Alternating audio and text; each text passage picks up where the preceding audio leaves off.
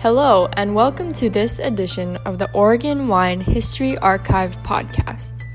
The Oregon Wine History Archive is located at Linfield College in McMinnville, Oregon, and is dedicated to preserving and sharing the Oregon wine story.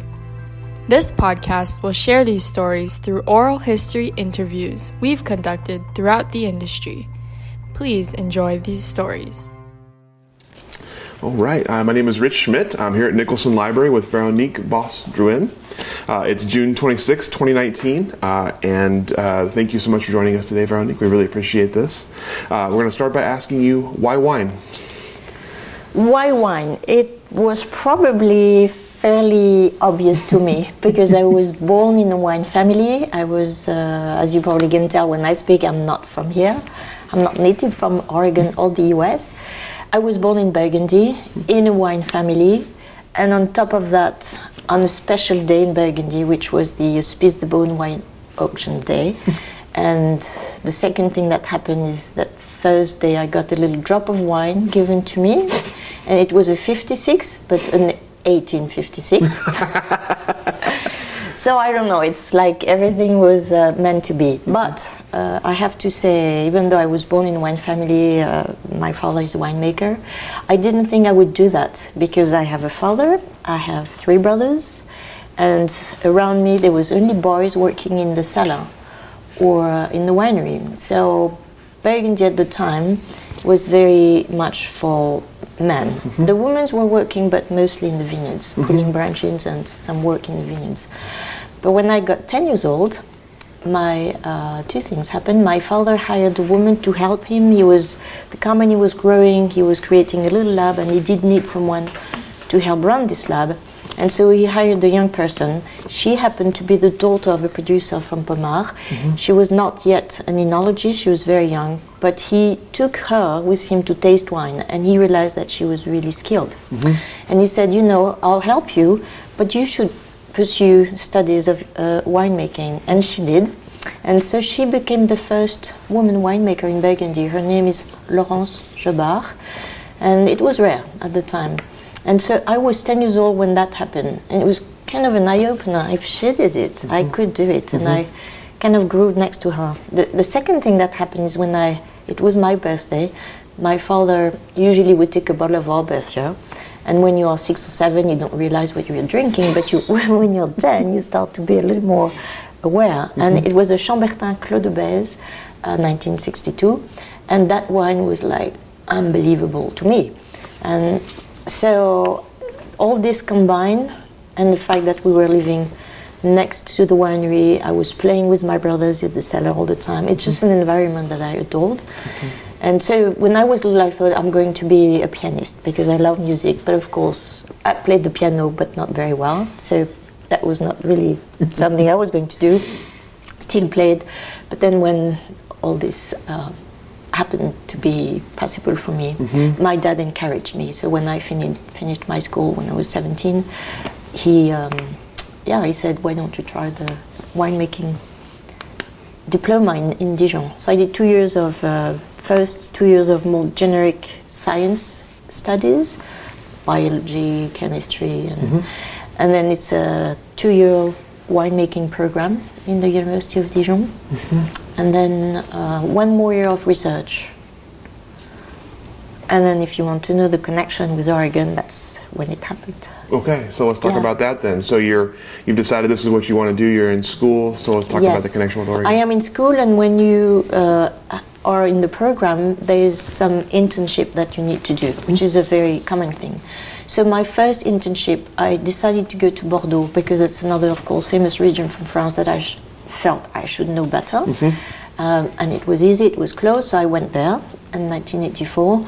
And then that after that, I did my uh, last year of winemaking, and then I started my um, research program, which was just for one year.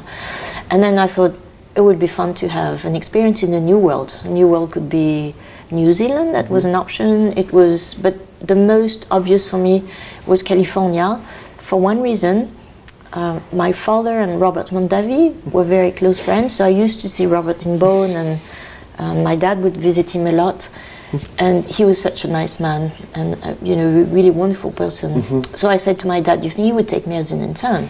And my dad said, "I think he would, but if I were you, I would go to Oregon." Wow. So this is 1986, the beginning of the year of 1986. And so, of course, I said, Where is Oregon and why would I go there? And then he tells me his story of his connection with, with Oregon, which maybe you know and have heard. His first visit to the valley is 1961. he's, he's very young. He's selling his wines with his distributor in California. Mm-hmm. And his California, which I remember very well, a charming man called Jimmy Blumen. And so the company of Jimmy was selling the Drouhin wines. And he said, Robert, let's go up the road along the coast because first it's beautiful, but let's go to Oregon and also open the market there. So they did. And when they arrived in the valley, my father was like, it's interesting how this valley is similar to the Côte d'Or, you know, with slopes and facing east. And mm-hmm. but of course, there's no one growing grapes here. Goes back to Burgundy. Time goes on, and then there's this tasting in Paris, which was became quite famous because of the Bordeaux rivalry with California, but also Oregon was in the loop. And my father was a little bit surprised of the results of that tasting, where a wonderful wine from David Lett, the famous South Block 75 Pinot, did so well at the tasting. So my dad was like a bit uh, surprised, uh, and he wasn't sure what was happening. He said, "How can you know wine like not from Burgundy do so well in this tasting?" And it was not the only New World Pinot proposed, but that's the one that did the best. So he did reorganize a tasting in Burgundy with his own wine, and the, probably the top ten Pinot that did that tasting. David Lett came 2nd so very close to uh, to you know the best uh, of the wines. So he thought this is not just luck; it's is a really good wine. So there must be a reason. So when I came into the idea of coming to the New World, that's why he suggested. He said I came across some really nice Pinot, sometimes technically not perfect because maybe they don't have all the tools that we do have, mm-hmm. but potentially I think there's a good potential in Oregon. So he said maybe we should try and find families that would take you and that we were not sure if anyone would take me and so we are distributed here by a company called henny hinsdale mm-hmm. And he is he knows karen hinsdale for a long time and stephen carey. Mm-hmm. So he writes to both of them and they say oh we will ask we are selling the wines of a few pioneers and so we will ask if one of them is willing to take veronique. So these people were Bethel Heights, mm-hmm. Adelsheim, mm-hmm. and Eyrie. And the funny part and so nice part is like they all said yes, we will take Veronique. So rather than choosing one of them, I decided to go and work with all of them. So my first, uh, so here I arrived in September of 1986 with my suitcase and very little experience to help them for the harvest. One of my best memory. 86 was not easy, but you know, with David Adelsheim, we would, uh, the, winery was below the house and there were great musicians, so we would, and great cooks, so we would make the wine and play music and cook. And this is, with the Casteel, the kids were very little, so playing with the children and also um, just wonderful. And with David and Diana and Jason, uh, it, it was such, you know, wonderful. And Jim, it was a wonderful moment and um, you know walking the dogs every night with David and philosophy. Uh, it was uh, you know something that it, it was like for me yesterday. I remember almost every day of it. And for my birthday, they invited the whole valley as a surprise because I they say you should go in, to California to visit. So I went for two weeks, visit, come back by myself, rented a car, stopped on the way. I don't know if I would do it anymore, but um, drove and would stop in a motel and visit. And, and then when I arrived, David said, and it's a Sunday, and David says, uh, we have some topping to do today. And it's my birthday, but I didn't tell them. And I said, okay, let's go do some toppings. And, and I need to drop some wine at Nick's for the restaurant, which was an, not unusual to do. So here we go in this beautiful Jaguar, green Jaguar. And we're driving, and we obviously, obviously didn't go to the winery, but we went to Nick's, and then every people that I had met during my four months were there. And it was amazing balloons and uh, and then they all came with me to the airport. I had a big celebration at the airport the next day. So That's it's amazing. yeah, and so the rest is so I get get back to Burgundy. Of course, we stay connected. I get a little note from David every year. I said, "I adopted you as my daughter in Oregon." He has two sons, so I became his daughter in Oregon, and he would never miss one year where I got my little birthday card. And Jim is the same, and I still do. From Jim, I get a little birthday card every year. In 14 languages, he writes "Happy Birthday." it's quite special, huh? So I, um, I'm back in Beaune and I start to work for the company in Beaune. And then I think it's David Adelsheim who said to, to my father, Robert, would it be a challenge or something interesting for you to make wine here in Oregon? And my father said, yes, it would be really interesting uh, with all the experience I have. And I, you know, I believe into what you do in Oregon, but I don't have the time because I'm making wine in Burgundy. It's too close as the harvest time to Oregon. Mm-hmm. So they understood, but didn't, I would say they did not um, let the idea go. Mm-hmm. And so in June of 87, it's the first IPNC, mm-hmm. and they did invite my father to be a speaker. And at the same time, they said, Robert, there's a beautiful piece of property, piece of property for sale. So you, you should go and see it. We'll take you. So, so then he speaks to me and he said, um, okay, let's go. So I go with him and we arrive, and before the IPNC, David Adelsheim takes us on the property DDO, where there's just wheat being grown, and the tall trees that are still next to the winery now. So we go up here. It's a gorgeous day, and, and I remember my father looked at me and he said, "You know, I really believe into here. We should try." Hmm. So it was not just because the site was nice. He had done a little bit of soil research, and he knew, of course, he had tasted some wine but uh, and the land was not very expensive. So he buys the land, and he says it's 87. He says we should make wine quickly to see what we are capable to do and if we like it. Mm-hmm. So I said, okay, but we don't have a winery, we don't have grapes, and we don't have equipment. Other than that. Other than that. because he asked me, would you be willing to be making the wine, of course, with help, mm-hmm. but he still had the problem of needing to be in Burgundy. Mm-hmm. So I had no idea what I was signing up for. I said, sure. Didn't know that the adventure was going to be what it has been, and I have no regret, but you know, the past hasn't been that easy. and so he said, but we'll buy grapes. There's, there was quite a few growers mm-hmm. of Pinot. Uh, we'll try to find a place, and we will send equipment from Burgundy. So that's what we did. Wow. We stole a few fermenters, six exactly from Burgundy. We bought three, and we found some equipment in, in California, you know, one pump, used pump from Mondavi. I bought a little press that had an accident on the plane coming to Oregon. so the first time I use it, it blows off. uh, we had no water in that little storage place. So the place we first made DDO wine is uh, has changed name, but the original name was Veritas, mm-hmm. and that's across from uh, Rex Hill mm-hmm. on 99W. Mm-hmm. It was um, a very lovely man called uh, John Howison who owns this little winery, and then he sold it to Harry Nedry, so it became Chehalem. Mm-hmm. So, but the first winery for DDO, the first home, was the storage building of what is today Chehalem Winery. So the tanks are outside, the press is outside, doesn't fit inside.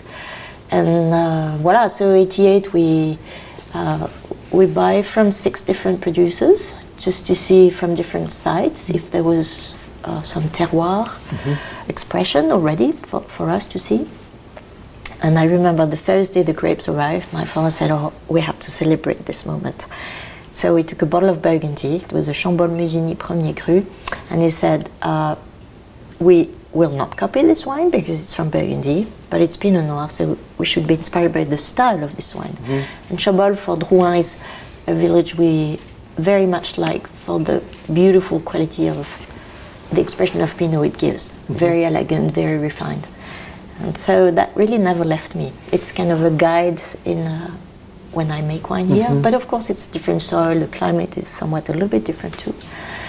So this is 88, and then we, we liked what we did, but we said maybe we should have our friends taste the wine. So we take samples back to Burgundy when the malolactic is finished, and we have racked the wine. And we have friends tasting the wine in Beaune, and they say, Robert, you're totally crazy. Nobody knows Oregon. It's going to be so hard to sell these wines, but they are very good. So it was a good encouragement, and he said, "Okay, we need a place, so let's build a winery." Mm-hmm. And the, so the trick was to find an architect because not really major wineries had been built here. Not that the winery is big, but so we we there was a lot of thinking in how what we want and where do we put it on the site. But obviously, the place was obvious with the view. We said, "Oh, we should put it here." And the architect, they started with three. We started with three architects, and then came to, to one, Ernie Munch, who was mm-hmm. wonderful. He came to Burgundy. He kind of understood what we wanted, but we said, "You will be, you will design this winery, but we want a little French touch to it." So the roof, the tiles came from France. Mm-hmm. The floor in the tasting room came from France. But other than that, everything came from, and from here, beautiful wood. And, mm-hmm. um, but I remember one thing, for example, there's a stucco, something not used here in the past, maybe now. And I'm not an expert, but I was the one who had to decide when it was time to put the stucco. So I take a little course in Burgundy for stucco flying. Just another just another trick to have up your sleeve, Another right? Another trick to have, which I never used again. But uh, so we built this uh, winery in 1989. The the ground broke in March, and we had grapes coming in, in September of '89. So it was very tricky because the winery was not finished. The tanks had been waiting outside the summer under the trees, which was a mistake because a lot of the sap came to the to the tank, so the, the flavor and to clean it was very hard. The barrels had been waiting outside, so they were extremely dry. So when I was filling them with water to get them he- rehydrated, they were leaking as fast as those. Couldn't use the it was being painted. So I mean, it could go on and on and on. But these are all great memories. And at the time, I had one or two friends coming to help.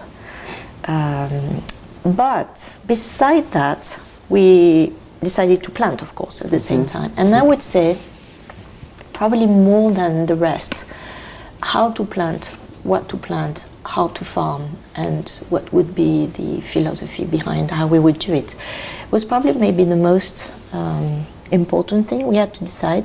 And that is the world of my brother Philippe and my father. Um, not that I was not connected to that. Of course, I was a little bit, but less than they were, because the page was white, and of course, in Oregon, compared to Burgundy, where we have very strict regulations, we could do anything, Plants the way we wanted, the density we wanted, the clones we wanted. Although there was not many clones available, only two.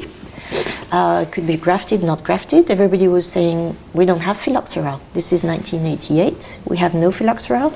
It's expensive to graft. So Robert, you know, we shouldn't worry about that. And my dad said, I do worry because we went through that in, in Europe where phylloxera sadly killed all the vines in Europe. So I'm going to graft. Your choice. And in 1991, as you know, phylloxera was discovered in Oregon. So everybody said, Robert, you were so smart. He said, No, I wasn't smart. I just had the experience from what happened in the 19th century. So Philippe and uh, my father really um, brainstormed a lot. Do we do 10,000 vines per hectare, which we do in Burgundy, and decided not to. Said we, but they wanted to have a higher density than what was commonly done. And the reason most of the vines were planted more 4,500 plants per hectare was because the equipment couldn't farm narrow road. It was just simply a technical problem. So they go to seven. The choice has been to do 7,500. So one meter between the vines, 1.3 meter between the rows. So you still can't find that with local equipment. So a tractor is sent from Beaune, the very famous Bobard blue tractor, the over-the-road tractor, with all the problem that leads. Who is going to drive it? Who is going to fix it? Uh, so that is another book that could be written about the viticulture. I think I brought a whole tractor with me in spots in my suitcase. Uh, now we, I think we have the third tractor. I think it's the third that arrived, maybe the fourth tractor over the road. But uh, voila, then the yield was also what do we reach? So we targeted something which would be for us the equivalent of Premier Cru in Burgundy, something like 40, 45 hectoliters per hectare. Of course, sometimes naturally you have more, some years we had less, but that's the idea. And um, the clone was interesting. There was only Wädenswil and Pommard clone available, so we used those. And then we made the wine from those, and we liked it, but we thought the variety of clone would be important if we mm-hmm. could have more. Mm-hmm. So when Dijon And thanks to David Adelsheim, we really worked hard to help mm-hmm. select clones. When, so when Dijon and Oregon State and Davis, I think, were all working together, it took maybe four or five years, I don't remember exactly, but the Dijon clones, which makes me funny the name because Dijon has no vineyard, so they were selected in Dijon, but the, of course the, the clones came from all the villages from Burgundy. But Of course. it's funny to talk about Dijon clones. There's no vineyards in Dijon. Used to be in the past, but not anymore. So when we got the choice to have more, we decided to plant them all. So we had it's not that many, maybe 5 So it was interesting to see which would be the best uh, clone with rootstock because we didn't know. So mm-hmm. unless you try, mm-hmm. is it 3309? Is it 1616? Is it Riparia? Uh, we knew what the soil type was. We didn't know so much the water resources in the soil. So, and the t- type of vintages can be so different. So sometimes mm-hmm. a clone does better, or a rootstock does better than the other, just because it's very dry or because it's very wet. So the viticulture has uh, had a, it was important for us how we farm it. Hmm. Yeah.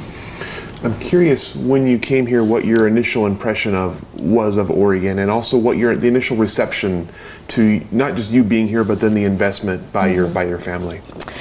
Well, I have to say the first the welcome we got from the community, which was very small. I think there were about 35 bonded wineries when we came.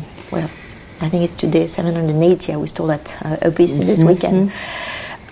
But I don't think we would have stayed if the welcome we had was like friends, not like stranger coming, but friends coming. It, mm-hmm. it really makes a big difference. And then I've heard my father saying very often that also the governor at the time, Neil Goldschmidt, was mm-hmm. so helpful mm-hmm. in helping for finance uh, the, the whole project. And that really played a big role in the fact that we decided to invest and stay in Oregon. Yeah. And what was your initial impression of the, the 35 or so bonded wineries here in Oregon? Well, most of those are were making Ponzi, Erath, Adelsheim, Eyrie. I mean, you take those uh, Bethel Heights. They were really making delicious wine with you know equipment that is not as so uh, technically. The performance of equipment we have today is even better than back then. So we we were impressed by the quality. What we didn't know is the aging potential of those wines. Except we had a few wines from the 70s, which was, uh, I mean, it was only 10, 10, 12 years old, but enough to say they can, they can age. So the impression was uh, very good. The, the, the thing that was un- unbelievable was the quality of the fruit. It doesn't mean when the fruit looks nice that the wine is going to be good. But coming from Burgundy at a time where we still were having some difficult years, now maybe it's global warming, maybe I don't know, but the quality of the grapes or the healthiness of the grapes is more consistent in Burgundy in the past since the 90s, but this is still in the 80s. You didn't see a berry with botrytis. I mean, it sounds obvious, but it was not for me because I always had seen vineyards coming with a little bit of botrytis, so you had salting table, and the quality of the fruit was uh, incredible. And then the wine was good, so I was like, "Oof, gee, this is uh, this is a little bit easier." Less disease. You have less disease pressure here than we do uh, there. We hear, we've done a lot of these interviews, as you know, and for many people who were here when DDO was started, they talk about that being kind of a seminal moment for Oregon wine in terms of maybe this is legit, maybe this is going to be something. The French, the French are here and they are investing, so that must mean we have something special here. Did you have a, a sense at the time that, of the importance of what you were doing to the industry? Uh, I, I do realize it now. You know, at the time, I didn't realize how much the impact was. It was a little more when we started to travel around because we made 88, 89, and we didn't sell 88 until we had made 89 and it was ready to sell. I think my dad was thinking, maybe they'll think we were lucky with 88. The one is good, but maybe it was luck. So he said, let's make two vintages first to see if we are happy with two vintages in a row, which were quite different. Uh, and so in 91, we start our road trip to present the wines. And then I kind of realized how interested people were to taste the wines that we were making here in Oregon. I thought, well, they, it really is bringing some um, interest. And then I've heard over and over and over by all my friends here say, you know, thank we, we can't thank your dad enough for coming and believing in Oregon and doing this. And so yeah, I do realize that uh, the fact that he chose not the easy way coming here. Mm-hmm. He didn't look for doing something beside Burgundy. It just happened that I came here, we became friends with the local producer. They encouraged him to do. Mm-hmm. They found us the place. So he was not looking. He was not on the phone with a broker saying, "Can you find me some land?" He never did. Mm. And so it just there's no hazard, but the, the chance or every pieces came together. But I think he was very pleased when he was told there was a Robert Drouhin Day. I don't know when that was, June something. and, um, you know, he's never someone who is going to say, oh, I'm so proud. But I think he was really touched that people recognized that the fact that he had the courage to do this. It was a big investment for, for the company. Not so much the land, but the building the winery at the time was, uh, yeah.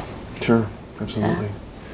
Was there a goal in mind when you started? Was there a was, was it this is going to stick around forever? This is going to be a big part of our company, or we're just going to kind of try this out and see what happens? Did you have a goal in mind? Well, the first goal, always heard from him, is let's make good wines. That was really the goal. Let's make good wines, mm-hmm. and ones that we are proud of. And then, of course, it's business. So you can't just finance it and say, if it doesn't work, it's okay. For us, it would not have been okay. And so uh, he said there's three key for us to be successful here. First is uh, the reputation, the distribution, and the quality of wine. And he said, okay, we do have a name that's well known in the US through Drouhin from Burgundy. We already have a distribution network because all wines from Burgundy are being sold to the US. So that was a big advantage. And he said, the third thing is to make good wines. And so he said, if we succeed in that, we should be fine. The one thing that was um, for him had to decide at what price am I going to sell these wines. So this is back in 1991. Oregon wine is uh, not so widely distributed locally, yes, Pacific Northwest, but all over the U.S. maybe not so much. And I don't remember at what price David Lett or Adelsheim were selling their wines, but I know he, the way he decided it was we would taste the wines back in Burgundy and compare them to our wines, not to see is it better, or not as good, but where do they fit in the category of Bourgogne, Village, Premier Cru, and Grand Cru? And he said, really, to be honest, I am as proud as, as I am of my uh, best village, and even some Premier Cru. But he said, let's not pretend we are there yet. And he said, what's the price of a good village like Gevrey-Chambertin? Thirty-five dollars. I think we should sell them at 35. So again, people is like, ooh, ooh, Robert, that's expensive. Huh? but I think now everyone says thank you because they, he said there was no reason to bargain the wine. It's a lot of work. Pinot Noir is very expensive to produce. Mm-hmm. I got the question recently, so why is Pinot Noir expensive to produce? Well, the, you think of it, the density of plantation. Mm-hmm. Each little vine will need care. It's a lot of man time. Mm-hmm. Uh, it's a it's a variety you can't produce much. If you crop too much, the wine won't be good. So you don't produce much. The yield is low. So all these added things makes a Pinot is expensive to produce, um, maybe more than Chardonnays, because Chardonnay can yield a little bit more, and it will be okay. And so here we are with the 35 law. So some of the comments about the wines are very good, yeah, but the price is only you know in the higher range of what we thought it would be. Uh, and but in 30 years, we only have raised the wine to now it's 45 US dollars. So we still, I think, have been uh, fair with. Uh, Yeah. What was the reaction uh, among your neighboring wineries in Burgundy to this kind of crazy Oregon proposition? Do you have any recollection of what anybody back there was talking about? at the Yeah, they they were very uh, admirative. So they, they admire the, a lot the courage of my father. I don't. I think they, they thought this is this is a um, he's playing with this. It's just to. It's not that they didn't take this seriously because they knew it was an investment, but um, at the time no one was thinking, "Oh, it's interesting. Maybe I should look into Oregon." Now it's happening, but it's 30 years later. So the response was they they recognized the wine was good. We, for, for our own surprise, they would sometimes do blind tasting and include our wine from Oregon that we'd not necessarily recognize, and so they would trick us. We did it, but also a little bit with them, but we didn't want to, you know, make them like, oh, you didn't recognize uh, your own wine, or uh, so a good welcome. Like, I think a good admiration for what we were doing, but thinking you're a bit crazy. And then what happened next is to make the wine you need help. And now it's very common, everyone gets interns. But at the time, I was probably the only one who would get, not the only one, but I would get interns from Burgundy and from New Zealand and from other places, uh, two or three at the time. Now I get a little bit more. They would go back to Burgundy and talk about what they saw, what they tasted, what they see, the, the ambiance. And then little by little, you get these kids coming back, taking over their family's uh, winery because it's the second generation, third generation, fourth generation, whatever. But they're growing and they're taking over, and they say, "Phew, this is impressive." And so, a good example is uh, Thibaut Gagey, who is the son of Pierre-Henri Gagey, who runs uh, Maison Louis Jadot. And then the next year, I got a phone call from his father. He said, "It's not official yet, but you will soon read it in the press. We just bought some uh, an estate in Oregon." And I remember he was the one for years said, "We are from Burgundy. We will remain in Burgundy." But I mean, uh, it's very nice and very honest to say we we recognize also that this is a great place. And then Méo-Camuzet uh, did it. I didn't have any of his kids as an intern, but he is a close friend, so we would taste the wine regularly. And he came, and uh, so it's great. Yeah. The wine kind of brought them brought them to the real reality. Right, Yeah. Mm-hmm. but it was not like in five years or even 10 years or even 20 years. it took about 30 years. But I mean, 30 years on the scale of a one region is, is not much. Sure, Yeah. yeah. So let's talk about your personal kind of growth into the job. You said you kind of Mm-hmm. came over here with education, not a lot of experience, and you're in a and you're in a place you've never tried to grow grapes before or make wine. So tell me about your kind of journey through into making yourself comfortable making Oregon wine. Well, I have to say I had a lot of help from from back in Burgundy. So, of course, uh, I was not alone. I was alone most of the year. Once the wine was made and in barrels, then I would be the only one to come. There was the general manager and me, so just the two of us. And he was very busy because the building was uh, being established, and so he and I would he would do the topping of the barrels and I would come to do the racking, and then he and I would do the blending, and then we would uh, get a little help to do the bottling. There's a guy that I loved. He's retired now, but he came a lot. I learned so much from him to fix pumps, fix press, work on electrical things because you had to be independent, mm. and so a very interesting journey for me learning from, from these people. So I did get the help mm-hmm. just for the year. It was a lot of work. And I was a very good forklift driver. Well, now I have help, but I loved it. I was in the cellar by myself, music, and driving my barrels, doing my racking, or do my little finding. I remember one time going to Costco, I buy 400 eggs, and so the lady with the cashier was like, "What are you going to do with all these eggs?" I couldn't explain to her; it was too complicated. And um, here I am breaking my little eggs, taking the white, giving the yolk to the wives of uh, our crew in the vineyard. And um, I mean, lots of great memories. So then I grew and I was becoming a little more confident and I got more experience. And But of course, my father was always tasting, and he still is, tasting with me back uh, in Burgundy when he's available, when he can. And Laurence Jobard at the time, and she retired in 2005. And our new head enologist in Beaune, Jérôme Faure-Brac, is a wonderful person. If I um, have some questions or some doubts, of, of course, can always discuss with him. So, what do you think of that?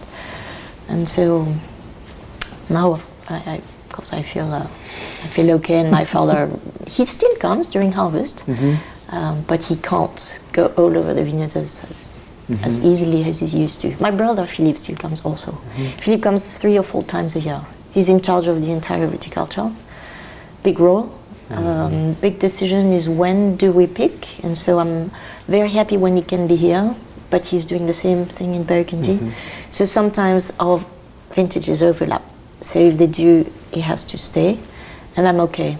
It's a little bit easier than Burgundy, where we have vineyards all over. The wineries in Beaune and the vines mm-hmm. are all over here. It's the winery surrounded by the, the mm-hmm. vineyards. Now we have Rose Rock. That's the chapter two of our, mm-hmm. of our um, adventure in Oregon. And so he needs to go and see that. And if he can't, I'll, I will do it. It's a beautiful place. I love it. You can go early in the morning. But to decide when to pick is very important. So I like when he's here. And um, yeah, he's, he's very focused. He's very, uh, Philip is incredible. He will talk to his phone or to his little recording thing and then he types everything. So it's years of records. And I have one cupboard with uh, every vintage since 1988 I'm a paper person. I still write everything, and so I have one book per vintage. So all my little archives are in one cabinet. I have a home for those in the future. I'm just thinking about where those, where those could go in the future. Yeah, my kids said, "Mom, you have to do, use iPad," and of course, I, I have a lot of things on my computer. But I kind of like my little. Mm-hmm. It's a red book, and it just says DDO. Now it's 2018, and I have all my Chardonnay, Pinot tasting notes, analysis, what happened, blah blah. and we do a little book. We started in '94, so usually my mother is in charge of doing that.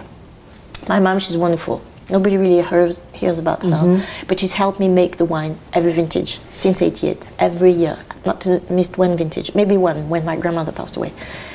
Um, and she does all the lab for me. She's wonderful. Wow. Makes her tea, puts the music, and she does a little, little analysis. and she writes it to write the diary of uh, just during harvest. What happens, the weather, who arrived, what, uh, you know, funny thing happened, uh, something broke. Some, so we have tried to do it. Sometimes we're a bit lazy, someday we miss, but we try to. It's fun. That's amazing. Yeah. That's amazing. you talked a little bit earlier about the differences between Burgundy and Oregon in terms of the freedom you have here and, and kind of figuring out what you could do. So tell me about sort of that kind of discovery of what you wanted to do and how you wanted to grow the grapes you wanted to grow. Yeah, so the fact that you really can do what you want and you're not tight. For example, blending. So you have your fermenters and you pick this block, it goes to this fermenter, and this block goes to this fermenter. And then at the end of the day, yeah, just to make uh, originally one wine, now we have three Pinot, well, actually four. But it's all based on taste and potential of aging and complexity and refinement. Well, Whereas if I have a Chambolle-Musigny Les Amoureuses, I'm not allowed to switch that within the vineyard or call it another name. So we're very tied to our terroir. We, we can blend some Premier Cru and the wine will be called Premier Cru. But here I found the luxury of being able to choose what I decide is will be the, the best blend. I thought was such a, a great thing.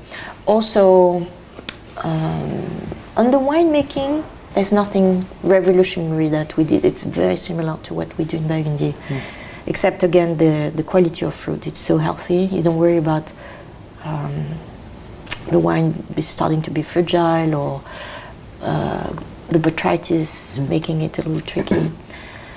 Um, in terms of where would I would say probably more in the vineyard that that we have so many options that we can have. Yeah. How would you describe your winemaking philosophy? hands off as much as it's not needed to do a lot. Um, sometimes to remain simple is more difficult because you always think, oh, I should do something. Uh, get a good feel of the vintage, and that you see that quickly when the first room, like 2016, everything was early, but very early. Uh, it, it ripened early, we picked early. And so when you start to make the wine, whoa, you see color is coming, structure is coming. So okay, I'm not going to do a usual maybe punch down, pump over. I might be a little bit hands off with the punch down, just to see how the. Uh, so it's daily detail twice a day. I was a, with a friend yesterday and he said, So how you decide? I said, Well, I taste twice a day. He said, Really? You taste twice a day? I said, Yeah, because that's what will guide you in deciding what to do. And I said, I write on the fermenter. I used to do it, but now I I have my strong interns to do it. The punch down or the pump over, and I said, even write how many minutes they should do the pump over because it could go from 5 to 30. Mm-hmm. So if they don't know, uh, because uh, if I would do it, I can feel when I, I'm happy and I think we should stop, but the kids not necessarily do. So sometimes they, it's funny because I would put 7 minutes and 35 seconds, and everybody has an iPhone or phone, and they do 7 minutes, 35 seconds, and pump, pump on, pump off. it's funny. And then I get a little drawing sometimes. I mean, we're fun. And tell me about the, the biodynamic farming. I know what your father was one of the kind of pioneers of that, Mm-hmm. Yeah. at least in France. So tell me about how that's influenced your style. It's actually really my brother. Your brother, okay. Yeah, because when Philippe, um, so my brother Philippe has an interesting path. When he was uh, studying, he did business school and he was supposed to take the management of company of Drouhin France and, and and all the business part. And my dad said, You're going to run a company that has vineyards and makes wine, so you should go for one year to the Lycée Viticole, Viticulture School to get that program. So you know, we're talking about. And he did. And Philippe found a huge passion for growing grapes. Mm-hmm. So he turned to my dad at the end of that year and he said, You know, Dad, I have to tell you something. I don't want to run a company, but I would love to be in charge of the estate. And so my dad totally respected his choice. Probably was a little bit surprised, and maybe a little bit disappointed. but it's four of us. I had two other brothers. I was already uh, he and I very close in age, one year apart. I was already my path was uh, winemaking, and um, and Philippe took over the vineyard management in 1987. And Philippe, being smart and a bit older than the kids at the school, was asking questions that were not having answers necessarily. Okay, we have this problem. We apply this pro- this chemical. What happens next? How long does it stay in the fruit? Does it stay in the ground? Does it uh, disappears? Does it transform? And he said, I wouldn't get answers or proper answers to my question. And he said, ultimately, it's going to be a problem. He was so visionary because, of course, we talk a lot about uh, more sustainable farming. So Philippe proposed to the family. He looked around, and he was not the only one at the time. So Aubert de Villaine from Romanée Conti, Dominique Lafon from Lafon, and Claude Leflaive. These few people were thinking the same. We should, there should be another way to farm. And there was a guy in Burgundy, uh, Monsieur Rateau, who has always been farming biodynamically, probably without knowing he was biodynamic, but not using synthetic product. And um, in a, for, for him, in a very normal way of farming. And they tasted the wine and talked with him. And then there was a guy, Pierre Masson, who was already a very good expert on biodynamic farming. So anyway, they start to taste, and so he didn't rush to do it. But he proposed, he said, I propose we go to organic farming. It's not without a risk. We may lose crop. Uh, we, you know, it, it, it might be challenging, but I, I think we should do it. And he said, I propose we do 100% of the estate. It was not just try. He actually did try with the Clos des Mouches because we have enough vineyards that there's no not so much impact from the neighbors mm-hmm. because it's 14 hectares mm-hmm. one piece, which is rare in Burgundy. It's usually very small pieces of vineyard. And so he did that and was convinced. And if you would talk to Philippe, he would say, Was it a success 100%? He said, No. He said, Some vines that I thought were to be pulled out because I didn't think that I could put them back to normal production. The result with the biodynamic farming, or first the organic farming, was unbelievable. And he said some other were disappointing. But anyway, he proposes and everyone accepted in the family. Let's do it. And we did lose crop. We saw the yield go down. Uh, not lose because you, you get more botrytis or problem. It's just the vines cropped less. Uh, but the wines got better. The soil got more life. Mm-hmm. You would you would put a shovel in the in the soil and shake, and usually you see worms coming in the normal soil. If you would do it here normally, if they don't spray too much chemicals, there would be a lot of worms. In Burgundy, you wouldn't find any worms in the vineyards anymore. And so he was showing to my dad, and he said, "The soils are dead here, mm-hmm. everywhere." So, and now if you do it, you do that, and you see a lot. So bringing back organic life and life uh, was important to him. And then he went even further. So he wanted to go to the biodynamic farming. So my dad said, uh, "You have carte blanche, just do it." And he, he said, "I recognize that the vines look nicer than uh, when I took over. The vines. He, he listened to the technical uh, agriculture people who advising, and I say, "Oh." Put some pota- potassium in the soil, it won't hurt. Put some nitrates in the soil, it, it will not hurt. If it doesn't help, it won't hurt. But it did, but they didn't know. And my dad, of course, didn't know either. He's not a technician. Um, so the vines suddenly look very green. Of course, they have a lot of nitrogen. But we started to see more botrytis kinking. We started to see more um, pH going up. And so it did have an impact. And so Robert would say the vines look better, but the wine is not as good as in, in the past. So carte blanche. And so that's what Philippe did, and still today. And so the entire state, Chablis, Côte d'Or, Côte Chalonnaise, is uh, biodynamically farmed.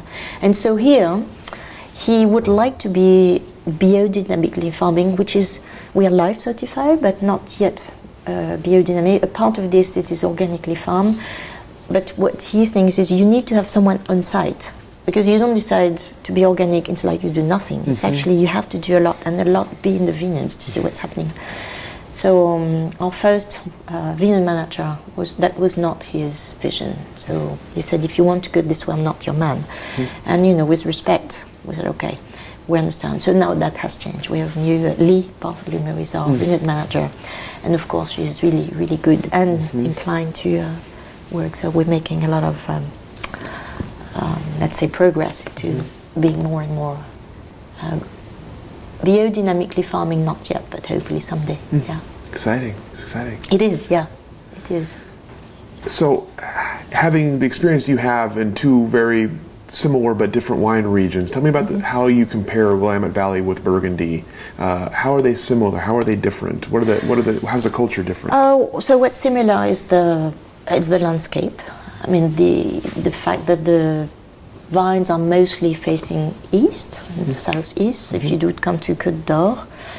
Uh, I'm talking mostly Côte d'Or. Chablis is a little bit different, and the Beaujolais. Well, no, the Beaujolais is similar. It's also all south, southeast facing.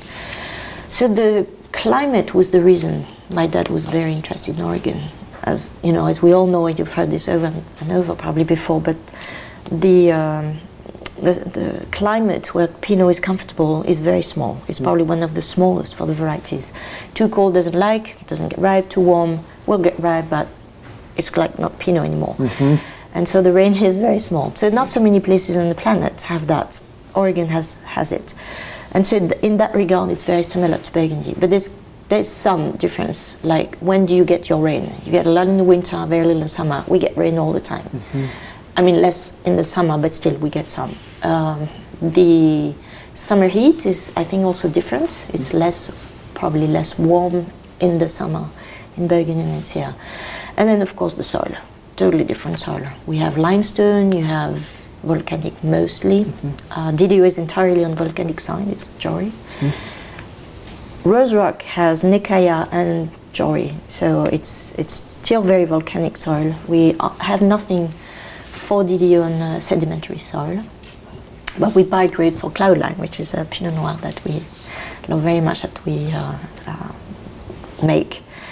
Uh, that some fruit comes from the sedimentary soil, and so that's a huge difference, of course. And the um, result in the wines is, which was a good surprise to us, was like, gee, the color is nice when you're after the elder. So it's not something you have to try and work. Well, Burgundy sometimes is tricky. You want to get more color, but the more you extract, the less elegant the one will be. So finding the right balance is not always easy. So here you have beautiful color. Check. then um, the texture of the wine. If you don't overwork the fruit, uh, which you don't have to do, beautiful texture. So the goal being to make elegant wines. You don't want to extract too much tannins, but you want enough weight in the wine. Uh, so that's really nice. Now maybe Burgundy with low yield, good vintage. The level of refinement we reach in the best vineyards, like Musigny or the vineyards of Chambolle, is still maybe up there. I'm not saying Oregon we will not get there, but I think now, um, yeah, Burgundy remains, but Burgundy is, is not Oregon. And what has been interesting to me is the vines uh, have gone older. My oldest vines are 30 years old, and we've been planting not everything at once. And so we make wine every year from different blocks. But it's a slow process. But every wine you get tasting notes and you get a, a style from that block. What is very interesting is to see the consistency of certain blocks. Like mm-hmm. now I have my little favorites. This one I'm sure I will make sure to keep it separate and vinify it separate because mm-hmm. it's always making wine that is v- very complex. So we do have terroir, and I think we are like the monks who in the 12th century were finding where the best are. And that's what all of us in Oregon have been doing for the past, I would say 50 years, David Lett's started it. Um, so that's fascinating, and, and there's still a lot to discover, but we are nailing down to more defined terroir. AVA happens where it didn't exist before. And then within the AVAs, on each of us property, we are finding little pockets here and there. Mm-hmm. Some of my blocks, I know we will never make the best wine because the they never did. Sometimes I have a good surprise, uh, and then some of the block always did. Mm-hmm. So I'm finding my Grand Cru, my mm-hmm. Premier Cru. It's fascinating. Sure. Yeah. yeah. You mentioned Rose Rock a couple of times, so tell us about that project and why you're excited about it. I'm very excited. So for Cloudline, we did need to find fruit. So one of the supply was from Rose Rock. So Rose Rock was, I don't know if you know history of Rose Rock, but it was planted by uh, CalPERS, a PPV pension plan from California, a big group, who planted extremely well this vineyard in the uh, early 2000s. And so I guess that's the program of such um, investment. You do it for a couple of years and then you sell it to cash out. And probably they realized that grape growing and grape selling was not making the most income. So they mm, have agreed to, to sell it. And Rose Rock was selling fruit to a lot of producers in the valley, and everyone was very excited with this fruit. So when that was for sale, we thought it's too big for us. We don't have the space to make the wine, but we know that the wine we made from the one block we bought was very good. So we said we should make a proposition because we did need one for grapes for Cloudline. So we made an offer, and we were told uh, a couple months later, okay, Drouhin, your offer was good, but not good enough. You have competition here, and we said there's not much room for us to grow, but okay, we make it a little bit better. So in the end, I don't know if our offer was the best, probably not. Um, but maybe the fact that we had been here for a long time, but uh, our goal was to make good wines. Uh, anyway, we happen uh, close to Christmas of 2013 that we are the happy owners of 50 hectares of vineyards in uh, Rose Rock of Rose Rock. 45 of Pinot and 4 of Chardonnay, almost exactly the same as DDO. DDO is 45 of Pinot and 5 of Chardonnay. So here we are with 50 hectares. So then um, 2014 is the first vintage, and and uh, you know that's why I said it's a new chapter for Drouhin. I don't have the space to make all the wine, so some of my friends that have extra capacity, uh, the grapes go there, and we have. Of course, we've known each other for a long time, so they know the style. We have a little protocol. I keep all the Chardonnay. Et voila. And it's very exciting. And Philippe has done the same. So the first year, we asked our, our friend to do um, individually 35 blocks, Mm-hmm. just to see if we would see difference in the wines, and there were. So now we kind of already see the um, parts of the estate that we think mm-hmm. are doing the better wines. Mm-hmm. So it's very, very, and there is potential to grow because not all of it was planted. It's a beautiful site. From there, you see the five peaks, Hood, St. Helens, Jefferson, and really. And it's interesting. It's a different AVA, and for good reason. It's cooler. It's Eola Amity Hills. We are the southern tip of the Eola Amity Hills, so very close to Salem. Um, we do see the grapes ripen a bit later, which is great. I think with the global warming, it's very good news. Uh, Pinot is very happy there. so, yeah, it's, uh, it's, it's exciting. And we wanted Rose Rock, which the name, we didn't give the name, it was called Rose Rock, which I like very much. And so we want that little name to live on its own. So it's Rose Rock Drouhin, Oregon, but we didn't put it under the brand of Domaine Drouhin, which have been easier because it's already well known. But this little, you know, wine is making its own path, which mm-hmm. I'm really happy. It's different. The wine is very floral. Mm-hmm. Just got the perfect name, Rose. the label has a little rose for the Pinot, a little rock for the Chardonnay. But the name of property is Rose Rock in one word. But I just thought it was cute. And uh, our, our uh, let's say reserve Pinot is called Zephyrine. And Zephyrine is the name of a rose, but originally it's the name of a woman. And as a gift, which I think it's such a wonderful gift, when she was probably 21, this is in 1870s, she got a rose made for her and named after her. I think it's such a lovely gift. And so the name, the rose was named Zephyrine, but the funny part, her last name was Drouhin. so she was from Burgundy. We don't know that we were related. Uh, well, maybe we were, but a long time ago. And the rose has no thorn. So it's a beautiful rose. So we thought it's a perfect name for this wine. So we planted some Zephyrine at DDO. It's a lovely rose. It smells delicious. and that's how Zephyrine was born. Amazing. Yeah, That's so cool. yeah.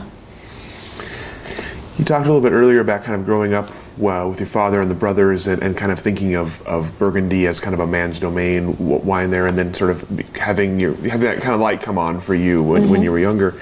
Tell me what it's like now, sort of being a woman in the wine industry, but both here and in Burgundy, since you, of course, are, are, are Honestly, both worlds. very easy.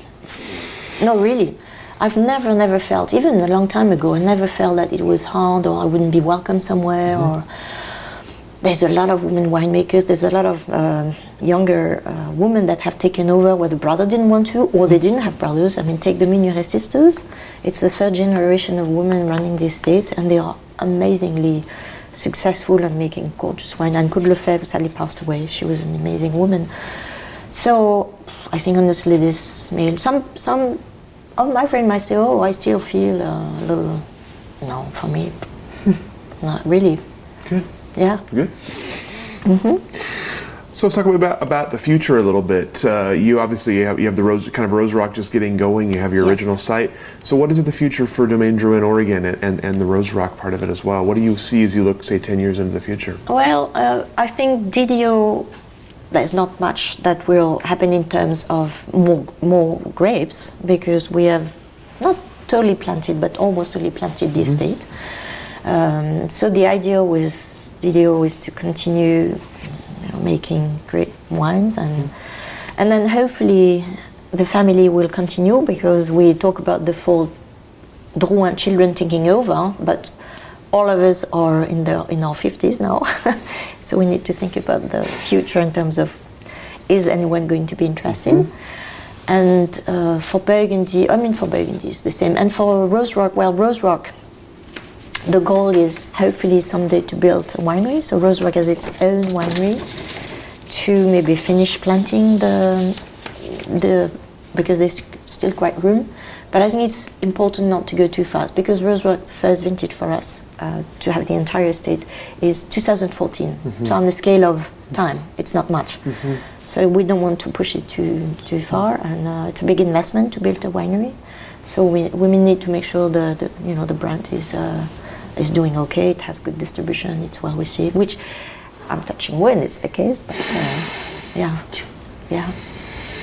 So obviously you come from a background of a wine industry that's been around for hundreds and hundreds of years and is, is well established. And 140 next year, so Nice. it's not hundreds and hundreds.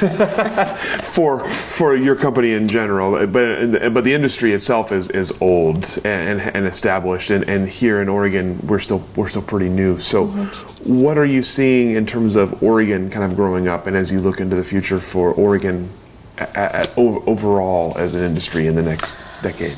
I think uh, the curve at the start was slow, and then it kind of speeded up quickly. Uh, you know, we were saying we have 780 wineries.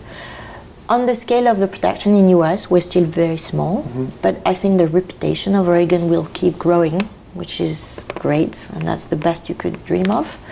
I think there's going to be more investment from outside. We already see it from California, but uh, also from Burgundy, and I think it's not the end. We might see more. It's no one that I know is looking, but I know it's tickling the a lot of my uh, friends in Burgundy. It's, it's very difficult to buy vineyards in Burgundy anymore. Um, they try the wines, they try the wine from all these great producers. So I think Oregon has a really, really good future. And the, you see second generation take over, you see the team. I mean, at DDO, we have an amazing team. We're not living here. So we have David running the business. I have Aaron, uh, my assistant, 15 years at the winery. His wife, 15 years at the winery. It's becoming quite uh, European for people to stay that long, and so um, yeah, I think it really has a good future. Good future. I'm just hoping not so many more cars are here because driving is not as easy as it used to be. Not even close. No. no. As you look back uh, over your time in the Oregon wine industry, what are you what are you proudest of, of personal accomplishment? What do you look back with most pride? Uh, well, the reputation we have established for, for DDO. I'm really proud of um, walking to restaurant that carry the wine or private consumer that taste the wine and you know very often getting compliments. We really love your wine and that's something I'm you know it's it, it was not something that was necessarily going to happen when we started. And as I said before the past has been a lot of work uh, but a lot of reward also and a lot of pleasure. So yeah I would say to yeah, I've been able to achieve this with not living here, having a family living in Burgundy, which on the if there was only one thing that was not easy um, on personal uh, side was uh, raising three kids and being in Oregon so much, especially my husband. he didn't like so much the harvest, where I would be here for four or five weeks, leaving three young children that um, he had to feed, he had to dress, I mean, take care of. Sure. Yeah. Sure. Do you have anything you want to ask? So, all the questions that I have for you, is there anything I should have asked that I didn't? Anything we didn't cover that we should have? Um, well, I think we covered a lot. I think so. what? No, I think. All right. Yeah. Well, thank you so, so much for your time and for You're your answers welcome. and wonderful stories. And uh, we'll go ahead and let you off the hook. Thank you for joining us for this edition of the Oregon Wine History Archive podcast. And thank you to all the supporters, partners, donors, and interviewees who have made our project a success. Be sure to check out our website at OregonWineHistoryArchive.org for more interviews, plus photographs, wine labels, and more. And stay tuned for more interviews as we tell the story of Oregon wine. The Oregon Wine History Archive podcast is brought to you by the Oregon Wine History Archive at Linfield College. The executive producer is Kiana Anderson. Producers are Rich Schmidt, Rachel Woody, Stephanie Hoffman, and Camille Weber. And a special thanks to all the Linfield Archive students who have contributed to these oral history interviews over the years.